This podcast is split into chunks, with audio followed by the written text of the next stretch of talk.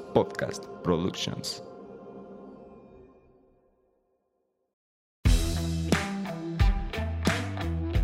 Hola, ¿qué tal? Bienvenidos a un capítulo más de Vico Podcast, un espacio donde emprendedores y profesionistas de la construcción se juntan para compartir sus experiencias y conocimientos. Soy el arquitecto Octavio Bueno. Soy la arquitecta Eva Huerta. Bienvenidos. Antes de comenzar, no olvides seguirnos en nuestras redes sociales. Nos encuentras en Instagram como arroba bico-business-construction, en Facebook como Bico Business Construction y si nos escuchas en Spotify, no olvides seguirnos para estar al pendiente de nuevos episodios. Y de paso, regálanos tu calificación. Comenzamos. Bueno, este capítulo del día de hoy es un, un episodio, como lo platicamos antes de entrar al aire, aspiracional. Hoy está con nosotros. La arquitecta Eva Huerta. Y después a la arquitecta Gladys. El día de hoy tenemos a una eminencia que ha recorrido casi, yo creo que todas las dependencias que una arquitecta pudiera desarrollar o ser su máximo. Arquitecta Gladys, ¿cómo estás? Cuéntanos. Mil gracias, Eva, Octavio, por, por recibirme aquí en su espacio Vico. La verdad, padrísimo cuando nos damos la oportunidad de, de tocar ahí base con, con los colegas que están fuera de, del, del ámbito gubernamental. La verdad es que es refrescante estar en este tipo de espacios. Bueno, pues aquí la arquitecta Gladys Butanda Macías ha tenido varios cargos eh, en la parte de, de, gobierno, gobierno federal. Todavía Ese... me falta el gobierno federal. Sí. Es el siguiente paso. Ah, ya empezamos en materia. es egresada de la Facultad de Arquitectura de la Universidad Michoacana de San Nicolás de Hidalgo y cuenta con estudios de posgrado y planeación en ordenamiento territorial sostenible por la Universidad Latinoamericana. Se ha desempeñado como directora de operación técnica del Instituto de Vivienda del Estado de Michoacán. Wow, cuéntanos un poquito, porque no nos gusta así como que leerlo, sino que vivenciarlo, ¿no? O sea, que nos cuentes de dónde nace. ¿Dónde nace Gladys? ¿Quién es Gladys? Mira, la verdad es que yo desde, desde bien chiquita le decía a mi papá que yo quería ser arquitecta. O sea, fue lo único que siempre estuve segura. Y ya adentrándonos un poquito a, a la prepa, tuve una maestra ahí que yo creo que fue como parteaguas ahí de decidir que sí quería ser arquitecta. Era muy canija la maestra, pero sí, la verdad es que le aprendí mucho. Nos puso en aquel momento, me acuerdo, tercero de prepa, a hacer una maqueta de Big Brother. Digo, nada que ver con la materia, pero desde ahí como que la arquitectura me llamó. Finalmente ya en la carrera, pues obviamente te convences de que estudiaste lo que siempre habías querido estudiar. Eh, ahí fíjate que todavía eh, las cosas son como parejas, ¿no? Todavía te sientes eh, con tus compañeros, tanto hombres como mujeres, pues en ambiente y, y de otros. Pero ya cuando empieza el, el, campo profesional es como cuando ya tienes algunas, algunas batallas que librar, ¿no? Como mujer. Cuéntanos un poquito de ese. Antes de, me imagino que pasa la universidad y posteriormente, ¿qué sucede? Fíjate que se me da la oportunidad de entrar a una constructora yo ahí estaba como residente de obra. Y algo que siempre les cuento a, a, mis chicas, a mi equipo, es que, que, fue complicado porque históricamente pues es un trabajo de, de hombres, ¿no? Eh, el hecho de simplemente ya manejar desde tu casa, afortunadamente tenían que moverme en ese momento, pero ya, ya manejar más de 40 minutos de tu casa al trabajo, porque eran los tramos de obra, nosotros estábamos haciendo un fraccionamiento, me acuerdo, en allá por el aeropuerto. Entonces, de entrada, pues era complicado que una chavita se fuera súper temprano y regresara súper tarde de su casa a, trabajar, ¿no? Sin embargo, pues bueno, te vas acostumbrando y vas haciendo ahí alianzas con algunos compañeros para irte y regresarte juntos, etcétera. Pero el verdadero reto ya es cuando te enfrentas a, pues a un tramo, ¿no? De obra. Ya están ahí los albañiles, ya están los operadores de las máquinas, tus mismos compañeros residentes y pues te das cuenta de que eres la única mujer, ¿no? Y que la otra mujer a lo mejor está en el administrativo o es la contadora o es a la que le firmas la nómina. Y a partir de ahí pues empieza este, un, una, una complicación si tuve, bueno, pues porque de entrada a lo mejor a uno de los trabajadores se les hizo fácil echarme un chiflidillo y decirme mamacita. Entonces, pues, pues claro que sí, en su momento eh, haces la, la, pues dice, si no lo hago ahorita, pues así va a ser como todo el rato, ¿no? Entonces sí, eh, opté por, por correr a esta persona porque pues tenía que marcar ahí el, el, pues la pauta, ¿no? De que tenía que hacer una relación de respeto y bueno, ahí le puse un regañado al pobre ingrato. y finalmente resulta que este chavo era el hijo del maestrero, entonces ya sabrás que casi me corren de la constructora porque me metí con el hijo del maestrín. Y finalmente la verdad es que me, me, me apoyó mucho ahí el gerente de la constructora y ahí este, desde ahí te das cuenta de que no va a ser algo fácil, pero que vale la pena, ¿no? Finalmente, cuando te reconocen más tu chamba, eh, no por decir que somos mejores, no, simplemente que en algunas cosas tenemos mejores este, eh, eh, aptitudes las mujeres, y pues es ahí donde empiezas como a, abrirte camino, ¿no? Y en esta parte de, de ir incursionando en, en, en, cada uno de los, de los organismos de, de los niveles de gobierno, ¿Cómo llegas ahí? Fíjate que curioso porque en, en 2008, en la Secretaría de Turismo, el, el secretario era exgobernador Genoveo Figueroa, ¿no? Uno de mis compañeritos de la constructora me habla y me dice, oye, hay chance de un contrato en la Secretaría de Turismo, vente, te va a entrevistar el, el secretario a las nueve de la noche. Entonces, claro que yo iba con el casco marcado porque venía de la obra y pues venía con la bota que habíamos colado molde a las seis de la tarde. Y, y, pues me encuentro con otras dos chicas, ¿no? Que también iban a lo mismo. Y, y, yo no sé cuál fue la visión en ese momento del doctor, pero volteó y dijo, a ver esa, ¿no? Necesitamos que te vayas a supervisar obra a la costa, o sea, te avientas. Y dije, pues va. Y ahí lo curioso, yo decía, bueno, pues en primer yo no sabía qué gobierno hacía obra, ni tenía idea de quién era el gobernador, está cero familiarizada con la política. Y finalmente pues entra un contrato, ¿no? Ahí a la Secretaría de Turismo, me empiezan a mandar a todos lados.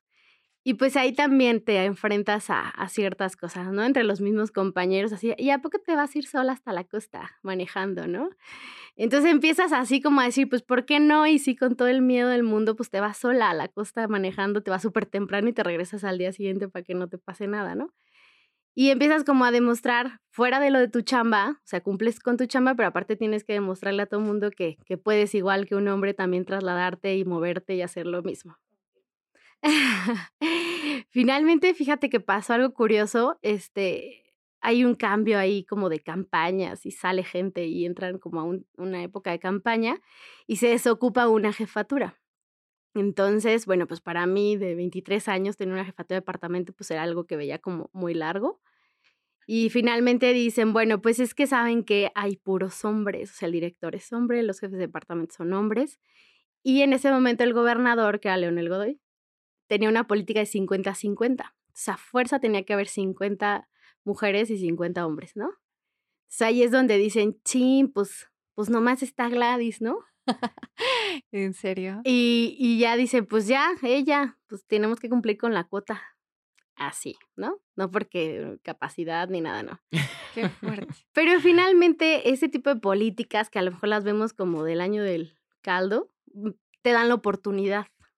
O sea, ya fuera de que digas, ching, pues nomás porque era mujer me lo dieron y porque no había ninguna otra mujer, pues finalmente terminas agradeciendo la oportunidad y de ahí, pues a demostrar de que estamos hechas. Exactamente. Pero mira, hasta se me pone la piel chinita, te lo juro. Porque como algo circunstancial te lleva a. Y pudiéramos pensar que siendo mujeres, pues los puestos no están diseñados para, porque no están diseñados. Pero también hay una política que lo sustenta y que dice, si no es así, no va a ser. Pero ¿qué tuvo que suceder para llegar a eso, no? Sí, sí, ya ahorita es por ley, ¿no? Y, para tener ese espacio y para poder. Aparte, eso es, es, cuestión ideológica, porque al menos yo lo tengo comprobado. Yo prefiero trabajar con mujeres que con hombres son más organizadas, son más responsables, tienen muchas ventajas trabajar con mujeres. Esa es la verdad. Eso. Siempre necesitamos aliados. Las mujeres, y hay que tenerlos en todos lados. Y yo después nos estabas contando y te interrumpí. Estaba súper bien. Pues fíjate que ya me, me, dan esa jefatura que se llama Atención a la Costa Michoacana. Y este, y pues ahí logramos hacer un chorro de cosas con los enramaderos, con las enramaderas sobre todo, con una chulada de señora que se llama Panfila, hicimos ahí unas enramadas padrísimas, hicimos algunos módulos de sanitarios, porque pues la costa, la magia de la costa pues es el bajo impacto, ¿no? De la infraestructura turística. Y finalmente, bueno, pues por un cambio ahí también de gobierno, se me da la oportunidad de ya por fin ser directora, ¿no? De Desarrollo Metropolitano se llamaba. En la Secretaría de Desarrollo Urbano, donde ahora tengo la oportunidad de ser titular. Pero ahí, ¿qué hace esa dependencia? Cuéntanos un poquito de las dependencias, porque justo platicábamos antes de, empezar a grabar, que a veces no sabemos ni qué hace. O sea, es como de urbanismo, ay, pues mi licencia y ya, fin. Pero pues no, hay un montón de cosas detrás. Fíjate que a lo mejor yo tuve mi primer roce ahí con el urbanismo desde la Secretaría de Turismo. Porque luego la verdad es que había una capacidad de gestión muy grande en ese momento del gobierno y teníamos recurso para mil obras. Y la mayoría de los presidentes decían, híjole, mi plaza, arrégleme mi plaza porque es lo más turístico y es la más bonita de todo el estado, ¿no? Entonces de ahí empiezas a trabajar un poco en el urbanismo, ya no tanto como proyectos del museo artesanal o el mercadito o lo que sea, sino ya empiezas a ver eh, pues el tema urbano. Entonces a mí me encantó el tema de imagen urbana, de mejoramiento de las plazas, hicimos ahí la, bueno, yo contrataba los proyectos, porque aparte mi jefe era de que los contrate Gladys, ¿no? Porque es como que la que más confiaba. Entonces ya empiezas a contratar los, los, la plaza de Uruapan, por ejemplo, este, el, el, el, santuario de la mariposa monarca, empiezas ya a hacer como proyectos más enfocados al urbanismo. Y ya finalmente cuando llegó a esta primera dirección de desarrollo metropolitano, pues era el famoso fondo metropolitano que le caía a los estados para hacer obras de impacto metropolitano. Entonces ahí tengo la oportunidad de juntarme ya con alcaldes, ya de decirles, a ver, vamos a hacer este, qué proyecto es el que a ti te interesa. Este, estos dos municipios son conurbados, metropolitanos, entonces hay que ponernos de acuerdo en cuál es el que vamos a gestionar. Entonces ahí fue como mi primer encuentro con alcaldes, con el tema de recurso federal, la verdad una experiencia padrísima. Después de esa dirección, eh, hay un cambio en la secretaría y me dan la dirección de desarrollo territorial. Ahí finalmente la verdad es que estuvo muy padre porque ya tienes que ver con los instrumentos de planeación, ¿no? Ya les tienes que autorizar ahí a los municipios sus programas municipales de desarrollo urbano y ahí es donde me di cuenta del impacto que tiene un instrumento de planeación en la gente. O sea, simplemente si tú eh, acotas el crecimiento de las ciudades, garantizas que la gente no va a vivir a una hora de sus chambas, que no va a ser una ciudad dormitorio, que no vas a generar las condiciones de servicios, el transporte público que no existe. O sea, empiezas a ver cómo hay pues desde la planeación una desigualdad y pues genera una segregación en la sociedad. Porque desde los instrumentos, este, pues no faltaba, ¿no? El alcalde, que el compadre era el dueño del terreno y vamos a ponérselo para que pueda urbanizar todo, aunque estuviera a la periferia del municipio, ¿no? Y ahí pues también empiezas a, a, ver cómo, cómo hay ciertos factores externos, ¿no? A ti, que de repente terminan pesando y que empiezas a entender pues, la política finalmente, ¿no? Esa fue, fue muy padre esa dirección. Y de ahí hay otro cambio del gobierno. cambio de gobierno no tanto que cambiaran gobernadores, sino que el jefe o lo que sea. Eh, me ofrecen irme a la dirección de operación técnica del IBEM. La verdad, el instituto es una, es algo súper padre poderle dar vivienda a la gente que no tiene acceso ni a un Infonavit, ni a un Fobiste, ni a un crédito bancario. ¿A dónde te enfocas? Pues a, las, a las trabajadoras del hogar, a, a los comerciantes, a la gente que, que de alguna manera pues vende, vende algo en sus municipios. Entonces ahí empezábamos con los alcaldes a ver reservas, ¿no? Reservas. Y ahí te das cuenta la falta de planeación que hay en los municipios, porque finalmente optábamos por hacerle la solución de vivienda a, a la familia en el terreno, pues que históricamente era de la abuela, ¿no? Entonces luego te encontrabas del chongo al hermano con la hermana porque de aquí para acá era mío y de acá para acá era tuyo. Y ahí, eh, la verdad que a mí una de las experiencias más padres del IBM fue combatir el hacinamiento, porque te das cuenta de lo que genera una familia, o sea, de, las, de los riesgos que tienen las mujeres en un tema de hacinamiento, de que a lo mejor las chavitas pues tienen que convivir con, con el tío, con el abuelo, con, con los primos. Entonces, sí es un factor de riesgo cañón para las mujeres el no tener una vivienda pues, adecuada para las familias. Entonces ahí empiezas a ver eh, experiencias sí, sí algo crudas, pero entiendes que entonces tu chamba es generar todas las políticas que existan pues para que pueda bajar finalmente el recurso y puedas hacerle una solución de vivienda súper sencilla, pero que las va a tener a salvo, ¿no? Wow, qué interesante, porque justamente en otro de los episodios hablábamos con Joana, ¿no? Creo que como la planeación de la ciudad, y aquí entiendo que lo llevas más como a un municipio, a una localidad, a una ranchería incluso. Sí. Que no es lo mismo que vivir en una ciudad y que aún así en una ciudad pues hay muchísima intervención de, de estos factores también, que en una casa Infonavit pueden vivir muchísimas personas, ¿no? Claro. sin número. Entonces, que, que puedas intervenir en cambiar eso está increíble. Sí, la realidad de, la, de las mujeres, ¿no? Y, y yo creo que la, la, cereza del pastel, así lo, lo digo, no por menospreciar el puesto en el que estoy, pero el ayuntamiento de Morelia, finalmente cuando llegó a la dirección de orden urbano, te das cuenta que es ahí, es ahí donde se decide el, el rumbo de los fraccionamientos, el espacio público, eh, cómo los particulares pueden sí o no respetar el espacio público más importante que tenemos, que es la banqueta, y cómo eh, a partir de un permiso bien dado, de una política bien ejecutada, pues puedes cambiar eh, la seguridad de la gente en las calles. Simplemente ustedes acuérdense, hace unos años, digo, no creo que en tres años hayamos cambiado mucho, pero si hay unos oxos, por ejemplo, que ustedes pueden ver que eran las rampas del arroyo vehicular directamente a la tienda, y pues ponías ahí vulnerable al peatón porque agarraba pues con más fuerza. Entonces ahí optamos por respetar la banqueta, que el vehículo sea el que se detiene y suba un poquito con, con más dificultad y eso protege al peatón. Las gasolineras, ¿no? En una esquina una gasolinera, pues es un riesgo del peatón desde que llega a la esquina hasta que logra pasar la gasolinera porque tenemos una rampa enorme que no le permite estar seguro. Cositas así y sobre todo en el tema de fraccionamientos, fíjate que eh, ahí hacemos mucho trabajo con, con los desarrolladores de, de hacer conciencia de un ejemplo, en un fraccionamiento logramos que la primer línea de viviendas diera hacia la calle. Es decir, no tener amurallado tu fraccionamiento porque eso genera muros ciegos que para una mujer pues es un peligro latente.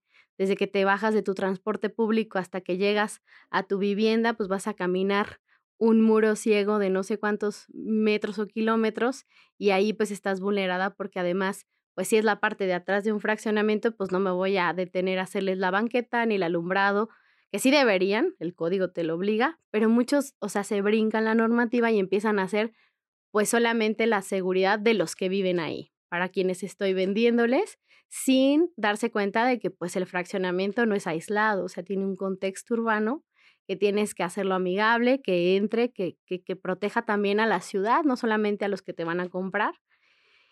E implementamos también una, una cosa ahí de, el código te dice, preferentemente las áreas de donación al centro. Entonces yo los invitaba a dejarlas al frente porque finalmente las áreas de donación son para la ciudad. Entonces, no son para los que viven adentro. Entonces, si tú tienes tu área verde y tu área de donación al centro, pues de nada le va a servir al gobierno cuando quiera hacer una escuela, una clínica o lo que sea, ¿no? Porque ya los, los mismos vecinos de adentro dicen, no, son nuestras áreas y no nos van a... No, son áreas de la ciudad. Entonces, si no empezamos a hacer también conciencia de los desarrolladores, pues tú compras con la idea de que estás en un fraccionamiento privado y de que estás en tus áreas, cuando de repente, pues tienes que hacer conciencia también de que de que lo que están haciendo es ciudad, no nada más un fraccionamiento. Y cómo cuidas la parte del contexto para que sigas protegiendo a los ciudadanos y no solamente a los que viven en el fraccionamiento. Oye, eso está, te insisto, ¿no? O sea, creo que ha estado todo muy interesante. Qué bueno que lo estamos grabando. No, pero creo que el planear ciudad, ese es un tema súper padre, ¿no? O sea, creo que yo siempre lo digo ya hasta parezco disco rayado en este podcast, pero lo voy a decir una vez más. Yo soy muy creyente en las ciudades compactas. O sea, me gusta mucho esa idea, ¿no? O sea, si en algún momento eh, la vida profesional me lo permite, creo que me gustaría mucho como este, y no sé, como tratar de poder ayudar a cómo generar este tipo de ciudades. Claro. Y creo que podemos comenzar desde entender la ciudad y entender quiénes somos los que la estamos habitando y cómo repercute en nuestras calidades de vida. Exacto, estamos acostumbrados a hacer ciudades para los coches, cuando la mayoría de la gente no nos movemos en coche. Entonces, desde el momento en el que las autoridades, alcaldes, gobernadores, los que tomen decisiones, eh, entiendan que no, las ciudades no son para los vehículos y que la mayoría del presupuesto se le, se le asigna a obras para los vehículos, cuando la mayoría de la gente camina. Entonces, si tú te pones a pensar en una, una madre jefa de familia que tiene dos hijos y que vive en una colonia donde no hay drenaje, no hay pavimentación, no hay un transporte ahí, porque seguramente será una colonia irregular, y tiene que caminar 40 minutos hasta encontrar una avenida principal donde finalmente va a poder tomar un transporte público y va a tener que pagar dos por, por los hijos y recorrerlos hasta su escuela, de su escuela a su trabajo, empiezas a pensar que sí, que sí la planeación urbana incide directamente en la seguridad de las mujeres. Si tú generas una ciudad compacta, garantizas que las mujeres tienen acceso, que tienen un tema de, derecho de higiene, de drenaje, de agua, de los servicios básicos para poder eh, brindarle a su familia pues una calidad de vida adecuada, ¿no? Ya déjate de lujos, sino simplemente que le permita hacer sus actividades. Una señora en uno de los talleres participativos nos decía, es que me sale lo mismo irme a trabajar que quedarme en mi casa porque lo que me pagan es lo que me gasto en transporte, en comidas. Entonces empiezas a ver que pues, las ciudades están, no están equitativas y que no estamos pensando a la escala humana, sino estamos pensando en hacer el gran distribuidor vial, en hacer el gran segundo piso, cuando estamos bajarnos a la escala, ver dónde vive la gente, dónde trabaja la gente y cómo se mueve.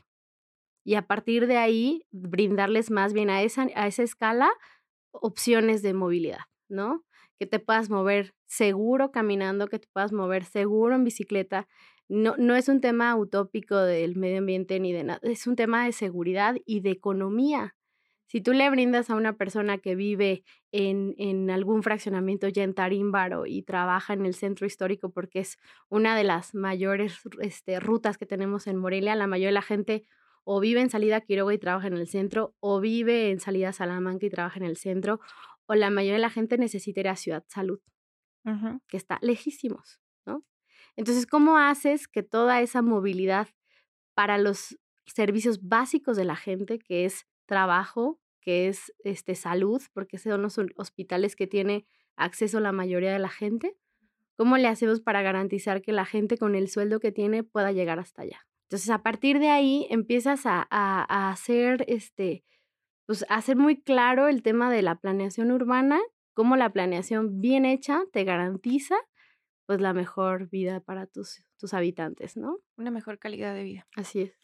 Y bueno, ahorita de todos estos temas que se están platicando, en algún momento lo, platicamos con Joana, ¿no? Este, este crecimiento, sabemos el problema, sabemos la solución, pero ¿qué es lo que pasa? Porque si tenemos una ciudad pequeña relativamente, está creciendo de una manera tan mal planeada cuando hay una planeación que debería respaldar todo este crecimiento.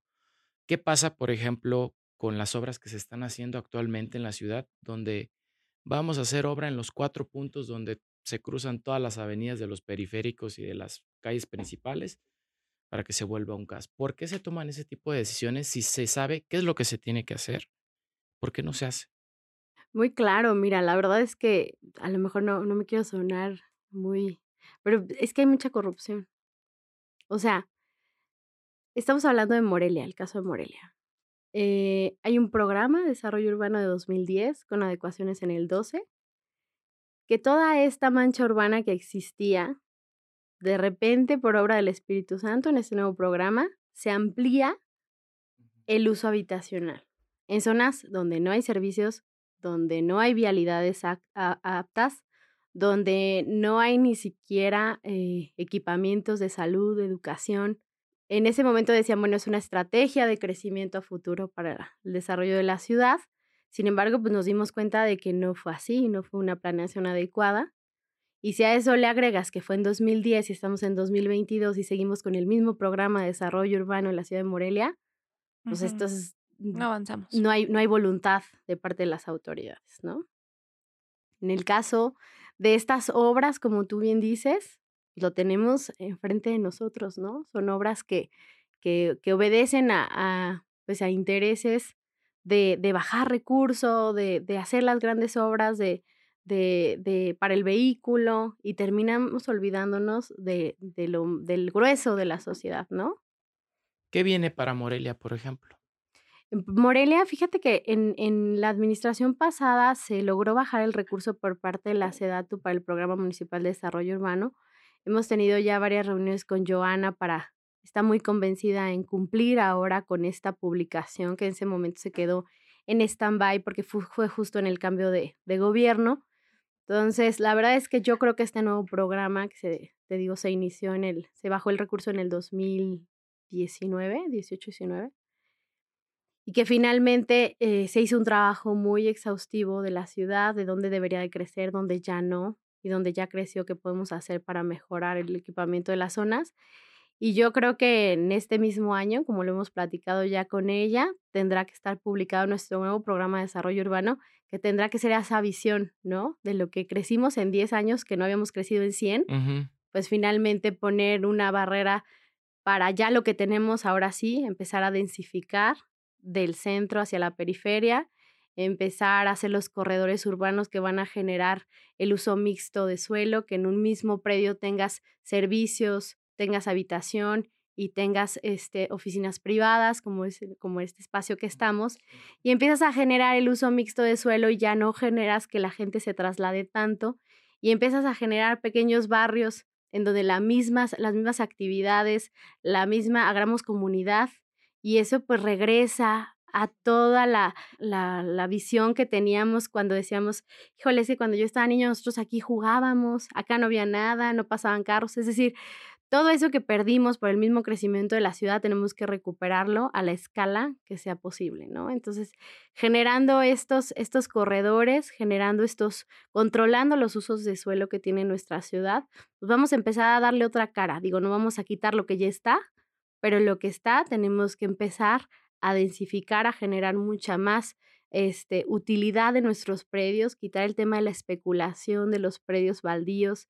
Tenemos que cobrarles más predial a los que tengan especulación de suelo, que tengan el lote baldío, a ver, de aquí a 10 años va a valer el triple. No, a ver, tienes que usarlo sí o sí, si no, pues el predial, mira, ahí se nos va.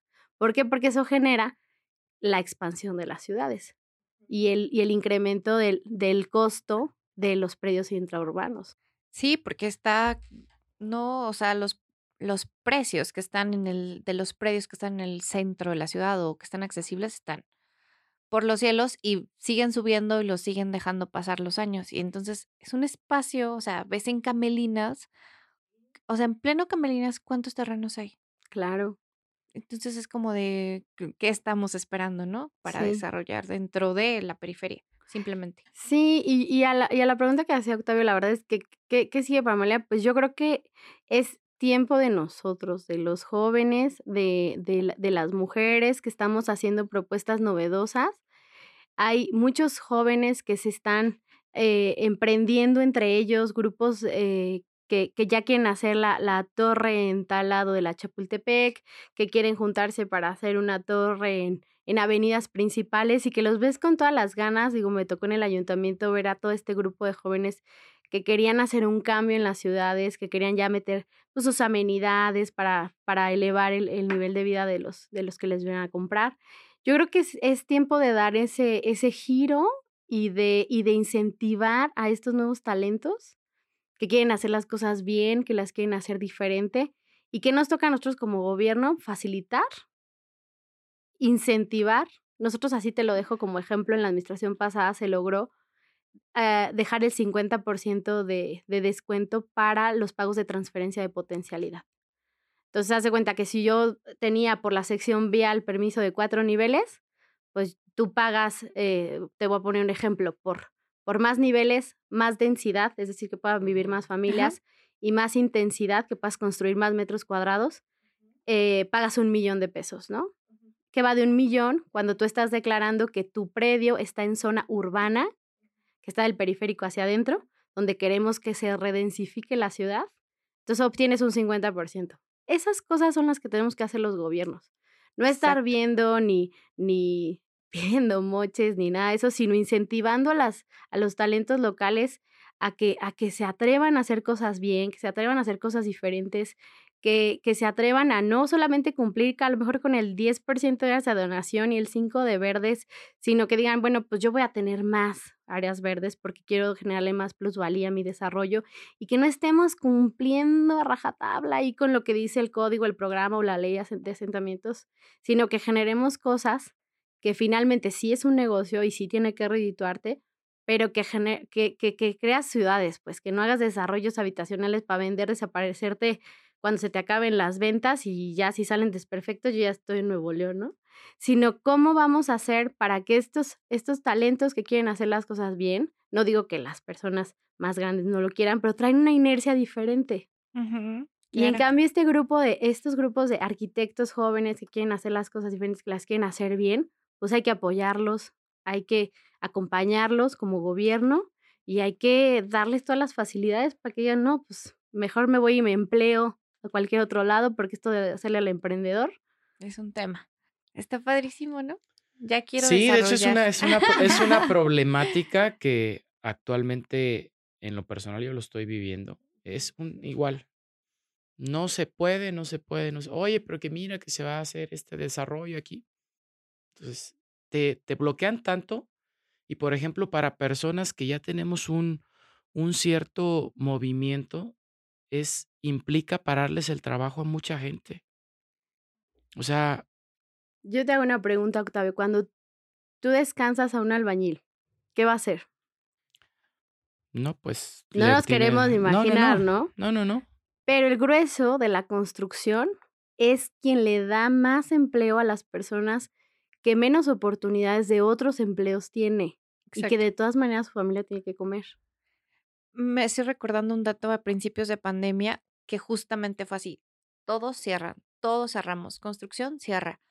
Y la construcción de no ser algo necesario pasó, a, ser, esencial. esencial. ¿Por qué? Por el nivel de desempleo que había y que se, se, dieron y nos dimos cuenta que no recuerdo bien el dato exacto, pero era un 50 y algo por ciento de la población que se dedica a la construcción directa y indirectamente. Entonces pasó a ser de algo, o sea, dijimos, no, o sea. Es que es tan curioso, hasta la persona que les va a vender tacos a la hora de la comida. Sí, claro. Es, oye, ya no, ya no tengo a quién venderle, ¿no? La que llega con las, los churritos, el que les lleva el refresco, o sea, es una microeconomía que se genera alrededor de una obra. Claro. Y es de lunes a sábado. Entonces, esa persona, si se la quitas una semana. Ya no comí. ¿Y ahora qué, qué vendo? ¿De dónde genero? Claro. Yo casi no construyo, digo, obviamente. Pero, pero después de pandemia, eh, el mejor herrero que tenía, el mejor jardinero, se fue a Estados Unidos. O sea, eso fue lo que provocó la falta de empleo, que pues tenían que buscarle pues por donde fuera, ¿no? Entonces, de repente sí, pues perdimos eh, mano de obra local muy valiosa, pues porque se vieron afectados de manera directa, ¿no? Pero mira, qué tan importante es un cargo político de toma de decisiones el que puede decidir qué es lo que sucede y el impacto que tiene el simplemente de tener un permiso. Esas cosas que creo yo que son las que realmente impactan. Y que no todas las personas que yo al menos conozco que estamos en este, en este medio tienen esa conciencia o la persona, no sé, cuál es la distribución, porque sí también es un tema, o sea, es un tema que no, te faltaron dos papeles. Ay, la empatía la empatía con eso yo creo. nosotros los mortales. Sí. Sí yo le decía al equipo ahí oigan pues la idea es que sí haya permiso o que no haya. A ver ustedes cámbiense el chip que sí haya. De todas maneras van a construir. Qué quieres que construyan con permiso o sin permiso que una vez que ya les diste el permiso les digas cómo van a cumplir con sus áreas libres para que sea una casa que tenga ventilación iluminación o que construyan eh, del método, de, diré un amigo, eclesiástico, como Dios les dio a entender. Ándale. ¿No? El buen Axel. Entonces, sí tiene que ver mucho con, con eso, de que lleguen personas, este, no digo que, que seamos este, laxos con el tema de cumplimiento de las normas y de la ley, porque al final ahí te encuentras con auditoría, ¿no? Ajá. Pero sí, en este, en este nuevo cargo, ahora que se me da la oportunidad de, de estar al frente de la Secretaría de Desarrollo Urbano y Movilidad, que además es una secretaría nueva, que cuando el gobernador inicia como hace esta planeación de su, de su gobierno, avala esta creación de la secretaría, decía, bueno, ¿y qué tanto hace esa secretaría? ¿no? Pues es que imagínate el tema de la movilidad, que ahorita toma un sentido totalmente valioso. estamos a, meses de que se apruebe la Ley General de Movilidad, es un derecho constitucional. Y va de la mano de todo eso. O sea, sí del desarrollo urbano, pero ya una vez que tienes el desarrollo urbano, ¿cómo vas a mover a la gente? ¿Cómo se mueve? ¿Y de qué manera sea eficiente? ¿De qué manera se asegura? Entonces, empezamos con algunos alcaldes ya a darles capacitaciones y decían, wow, o sea, qué importante es la movilidad. ¿Y cómo sabes dónde trabaja la mayoría de la gente que está en mi municipio? Pues es que hacemos afueras, hacemos el estudio, hacemos todo este tema de trabajo de campo. Y ahí es donde les puedes decir, oye, pues sí, no importa que de este lado no tengas el pavimento completo, pero tu mayoría de la gente vive acá y trabaja acá. Arregla la calle, hazles banquetas amplias para que puedan llegar más rápido a su trabajo un montón de cosas que la verdad estamos teniendo una respuesta padrísima por parte de todos los alcaldes. Ya crearon sus áreas de movilidad en los municipios. O sea, estamos, estamos yo creo que ante una modificación de los, del, del esquema que veníamos trabajando de la planeación de las ciudades. Y junto con el tema urbano, eh, te, te, parecería increíble que municipios chiquitos, nos sorprendió el tema de Sengio, por ejemplo, la alcaldesa súper, vamos a hacer el programa de desarrollo urbano, yo pago la mitad, o sea, eh, pero sumada, porque dices que yo no quiero que después las zonas que ahorita disfrutamos, que todavía llega la mariposa, que tenemos esto, yo no quiero que al rato se urbanicen o algo. Le dije, es que un buen instrumento de planeación, a dejarlo a 20 años en tu municipio, es lo mejor que le puedes dejar. Ahí pasa un tema con ustedes, con cuestiones políticas, ¿no? Tienen un corto plazo, o sea, realmente muy poco, y ya no saben si se puede dar continuidad. ¿Qué pasa ahí? Sí, fíjate que el, en el caso de los municipios, que es muy, muy corto, como tú lo dices, de tres años, pero en el momento en el que lo aprueba su cabildo, se convierte en ley. Entonces, hasta en tanto no haya un nuevo instrumento de planeación, ese que se publicó, ese que avalamos nosotros como secretaría, ya es lo que tienen que seguir los siguientes alcaldes, a menos de que uno se ponga pilas y diga, híjole, no, ahí le cambiaron el uso de suelo esta parte que yo sí quiero que sea urbanizable, pues me someto a un nuevo programa de desarrollo urbano, pero ahí entramos nosotros, el Estado, porque nosotros tenemos que avalar los instrumentos y tenemos que darles la congruencia. Entonces ahí es un poquito un freno positivo de que no cada que sea la voluntad de alguien, ahora sí desarrollo, ahora no. Va en base a una estrategia de desarrollo urbano, que además estamos sumados a la estrategia nacional de la SEDATU, estrategia de desarrollo urbano, y pues ahí va como en cascada, ¿no? Gladys, ¿cuál ha sido el reto más fuerte al que te has enfrentado desde que estás en este medio político? Fíjate que yo creo que el mayor reto es el que actualmente tengo. Eh, a mis 23 años de haber entrado al gobierno del Estado, pues claro que sí aspiras a, a, a, llegar a ser jefa de departamento, a ser directora, a ser subsecretaria y, ¿por qué no, a ser secretaria? Y finalmente el, haber logrado esto a, mis 37 años, bueno, tenía 36 el año pasado, pues claro que es algo que, que, me da, que me da pues una satisfacción enorme, pero así de grande es el reto. Porque pues tu jefe es el gobernador, ¿no? Entonces la verdad es que yo lo asumí con mucha, mucha alegría, mucho compromiso y sí, pues el mayor reto es el que actualmente tengo, ¿no? ¿No extraña la arquitectura? Ajá. Sí, bastante. La verdad es que hace poquito le hice la casa a mi novio y yo era la más feliz porque volví a comprar material. Cancelé todas mis citas porque estaba en el El estado se quedó. Fue justo antes, fue entre, la, entre el ayuntamiento y, la, y el gobierno del estado que andábamos en campaña, ya sabrás. Entonces, la verdad es que fue padrísimo volver a, a, ir los sábados a pagar raya. Extrañaba mucho las carnitas en el colado, la cervecita con los trabajadores. La verdad es que sí, es algo que yo creo que nunca dejamos de disfrutar los arquitectos y que de repente sí sigue cayendo, ya sabes, la tía, el hermano, de que voy a hacer una ampliacióncita y, y lo haces con mucha pasión y lo haces con, con mucho gusto. Este, obviamente no te pagan. Les pasé los honorarios a mi novio. y no me... no me haces mi casa. Y tía, tengo una reunión con el gobernador. Espérame poquito, ¿no? Ah, o, de repente el tío de hija se me, o sea, se está tirando el agua, mándame a tu plomero, como si tú trajeras al plomero aquí todo el tiempo y lo mandaras, ¿no? Gobernador, permítame. A mi tía se le está saliendo el agua. No, bueno. No, la verdad es que yo creo que los arquitectos nunca dejamos de ser arquitectos, nunca dejamos de diseñar, nunca dejamos de hacer cosas. Ahora que tenemos este, este reto con algunos alcaldes, les digo, oye, cuando no alcances a hacer un proyecto, dinos y nosotros te lo hacemos. Y ahí me pongo a rayar con los, con los chavos. En el ayuntamiento era padrísimo porque de repente pues llegaba la señorcita, ¿no? Que le mandó la Anita a su hijo de Estados Unidos y quiere hacer una bardita y un cuartito. Y pues ahí le hacíamos el planito en el ayuntamiento, ¿no? Le decíamos, no, no pague, a ver, aquí se lo hacemos. Y hay un montón de arquitectos, venga, vente tú. Al pobre de Ulises siempre le tocaba.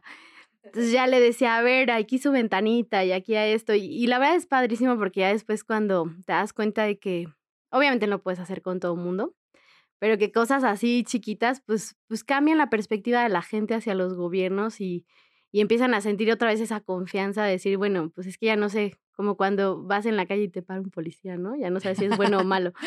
Pues así la gente luego le pasaba, ¿no? Voy al ayuntamiento para sacar el permiso o no. Porque creo que va a salir peor, mejor ni les hubiera dicho, porque aparte ya fui y ya me mandaron al inspector, ¿no? de hecho, el mismo cliente te dice, oye, arquitecto, ¿y sacamos permiso? Claro. ¿O usted cómo Sí, sí hay que sacarlo. Normalmente hay que sacarlo, pero... Ajá. Y también tienen esa mala idea de que no, es que es carísimo. O sea, no es que sea súper barato, pero tampoco es un gasto que pues, te gastas más en una tonelada de varilla que... Exacto, 17 pesos el metro cuadrado. Y la multota. Ajá. O sea, que también ahí era un tema que yo me peleaba mucho porque decía, es que no es posible que podemos, que cobremos multas. O sea, si ya la persona se quiere regularizar, pues hagamos algo. O sea, así nunca va la gente a cambiar la, la percepción del gobierno, ¿no?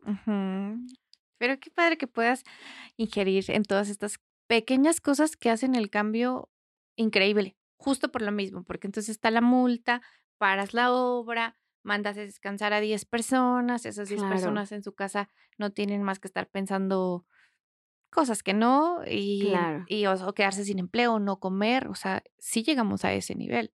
Claro, y mira, ¿sabes qué? Hay, hay, un, hay un tema muy padre también de trabajar en gobierno, eh, digo, no, a donde yo he ido, la verdad es que he hecho mucho equipo con, con el personal de base, con los sindicatos, con, con mucha gente que tiene todo el talento, toda la experiencia, que tiene toda la vida ahí, pero que ya llega un punto en el que pues siempre es pan con lo mismo, ¿no? Y llegas y les das una nueva oportunidad de involucrarse en el trabajo, de proponer, de decir, a ver, tú siempre has visto que funcionan así las cosas, ¿cómo creerías que funcionarían mejor? O más rápido. Entonces, de repente, eh, es ese cambio de decir, ay, o sea, sí puedo opinar, sí puedo decir, sí puedo hacer. Y los empiezas a involucrar en el trabajo del día a día y trabaja la gente contenta, motivada, porque los, les dejas participar en las decisiones de, la dirección, de la secretaría donde estés. Y entonces se genera una sinergia positiva entre el mismo equipo de trabajo. ¿Cuántos memes no hemos visto de la secretaria de gobierno que te atiende, ¿no? Y no, yo les decía, a nuestro trabajo es atender a la gente y tenemos que atenderlos de la mejor manera porque ellos nos pagan, así. Y yo procuraba así atender desde la señorcita que le cayó el tabique del vecino hasta el mayor desarrollador de vivienda, de la misma manera y a todos ayudándolos. Entonces, desde ahí, eh, yo creo que eso eh, contagia a tu mismo equipo de trabajo y, les empiezas a decir, oye, pues ayúdale. ¿Y cuánto te cuesta sacarle una copia a la señora para que no vayas de enfrente? Y cositas así, ¿no? Que ya llegaban y preguntaban, y, le ayudamos, ¿verdad? Pues a todos hay que ayudarles, ¿no? y, y eso es algo padre porque finalmente tú puedes salir, pero la gente se queda con esa vibra, ¿no? De, de seguir ayudándole a la gente, de tener, teníamos ahí un modulito de apoyo a, a, las personas que no tenían para pagar un planito, cositas así. Y la verdad es que luego son cosas que se quedan Y aunque te vayas, dicen, oiga, pero la pasada aquí nos tenía una persona que nos ayudaba con los planes, ¿no? que le den seguimiento. Entonces ya dicen, ching, pues ya vuelvan a traer a las personas que estaban ahí, ¿no? Entonces, la verdad que padre. El, el, trabajo de gobierno que, que desde que yo salí de la escuela, a excepción de esas dos oportunidades que tuve en constructoras, pues ha sido la, la experiencia que he tenido laboral. Pero digo, la verdad es que también te haces adicto a la administración pública, te gusta, te apasiona y desde ahí puedes lograr algunos cambios, ¿no? Obviamente no es lo mismo que el arquitecto que se dedica a su despacho y que hacen estos proyectos y todo, pero pues ya estando adentro de la administración, la verdad es que ya te apasiona y ya encuentras carrera ahí, ¿no? Sí, además tienes una trayectoria súper increíble, la verdad. O sea, para mí eres una mujer de admirar, porque son dirección, o sea, yo mm, te pedíamos tu semblanza, ¿no? Para ver qué ha hecho. No inventes dirección, dirección, dirección. Algo más así como X. Pero está padrísimo. no, bueno. Porque sí, al final, yo creo que para quien nos escucha también es que lo escuchen de tu voz y que tampoco es algo como que no se puede alcanzar, ¿no? claro que se puede. Ahí cuéntanos, ¿qué les dirías? Mira, la verdad es que yo creo que tú, tú dejas que, que las cosas ajenas a ti te afecten o no te afecten. Es una decisión tuya. Entonces te pueden decir, oye, pues tú porque eres mujer no puedes manejar a la costa, o tú porque eres mujer no vas a tener a tu cargo 100 personas y todos tus inspectores son hombres y, y, muchas cosas que como mujer la demás gente te dice que, que qué raro, que no puedes, que es complicado y, y no es raro que vayas tú como mujer. Todos esos comentarios están en ti si dejas que te afecten, si te las crees o si le das la vuelta y dices, pues claro que puedo. Lo mismo, lo mismo eh, tenemos o cambiarles la mentalidad, ¿no? También. Sí, sí, sí, sí. La verdad es que luego eh, en mis primeras eh, oportunidades de estar en, construcción que me decían los albañiles, y esa mocosa a mí que me va a enseñar, ¿no? Y escuchabas, o sea, detrás, de repente entrabas a una casa a revisar o a otra y escuchabas los comentarios y le decía, pues esta mocosa a lo mejor no le puede enseñar nada, usted me puede enseñar mejor. Pero qué tal que en alguno de sus procedimientos yo le digo cómo lo haga más fácil. Y ahí nos ayudamos los dos. Yo le aprendo a usted su experiencia y usted me aprende un, método nuevo de construcción. Entonces ya así como que ya te echas el taquito el sábado con ellos, limas asperezas, ya no vuelves a correr a su hijo. y finalmente pues ya haces equipo.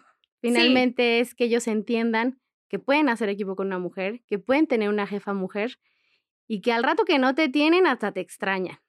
Sí, yo creo que también esa parte, porque, bueno, yo no soy tan de la idea de hay que pelearnos con todos y correr a todos. No, yo creo que podemos hacer equipo y al final, pues es un mundo de mujeres y hombres. No es como que las mujeres estamos aquí y los hombres estamos de este lado. No, tenemos que, ya, ya creo que estamos un poquito más desarrollados y ya intervenimos en muchas cosas a la par. Pero hay muchas otras que sí son aún muy limitadas. Entonces, yo, yo creo que también invitarlos a eso, o sea, a que si son mujeres y son arquitectas, también se abran y no estén así como de, ay, no, yo ni le digo al Señor o así. No, no, no, o sea, esa, es tener esa apertura de, de, oye, yo en qué te ayudo, tú me vas a ayudar, pero en qué nos podemos ayudar y hacer un equipo. Y no solamente en la obra, también en oficina, también en cuestiones de ayuntamiento, en todo, ¿no? Al final es un mundo de hombres y mujeres. Claro, y, y finalmente nosotras dentro de nuestro ámbito estamos ahí poco a poco eh, picando donde, piedra donde podemos. Pero también afuera hay todo un ejército ahí de mujeres que, que desde cualquier trinchera hacen lo propio también. Entonces es una lucha de todas. O sea, unas marchando, otras trabajando, otras haciendo lo que tengan que hacer. Pero la verdad es que yo creo que es, es un momento histórico para las mujeres que, que ya nadie puede detener. Ya nadie nos puede detener.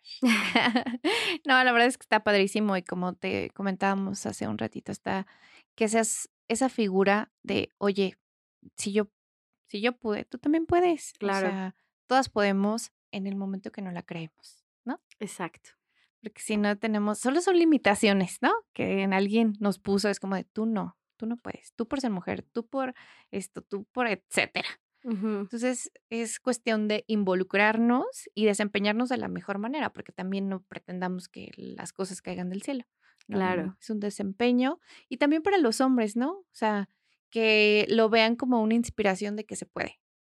Mientras te lo propones, haces bien tu trabajo, vas a, vas a crecer sí o sí. Yo creo que no, no hay otro rumbo. Claro que hay días en los que dices, no quiero, como hoy. Pero pues es un proceso, es una arriba y una abajo. No, mujeres, desde donde puedan, desde donde ustedes crean, eh, todas tenemos un talento, todas tenemos algo que se nos facilita, algo, hay que descubrirlo y hay que pelear para llegar a donde queremos llegar. No siempre lo más alto es lo mejor, pero claro que tiene que ver con una, una, una retroalimentación de lo que le inviertes, una cosecha que tienes que finalmente ver. Y, y yo creo que siendo súper disciplinada, preparándose. Eh, es fácil luego de decir hay que prepararnos desde el privilegio de las que podemos hacerlo, pero las que no pueden, eh, también es un tema de, de luchar para capacitarte día a día, no tanto la preparación, sino de saber qué es lo que eres buena, luchar y no quitarle dedos del renglón. Si te encuentras ahí con uno que te diga que no, pues dale la vuelta porque a la vuelta de la esquina te encuentras dos que te dicen sí, vente, ¿no? Y echarle ganas. ¿Dónde te podemos encontrar? Si alguien te quiere contactar, no sé si manejas redes sociales personales, públicas, dentro de tus cargos. Sí, tengo una página de Facebook que se llama Glais Butanda Macías, Glais con Y y Z. Y la verdad es que sí, aquí Jime, que es súper talentosa, la, enlace de comunicación lleva, lleva redes, pero la verdad es que los inbox los leo yo y los contesto yo porque me gusta este contacto con la gente. Entonces, quien quiera por ahí nos puede escribir. Eh, mandar sus, sus mensajes, peticiones y demás y con gusto estaremos ahí a la hora.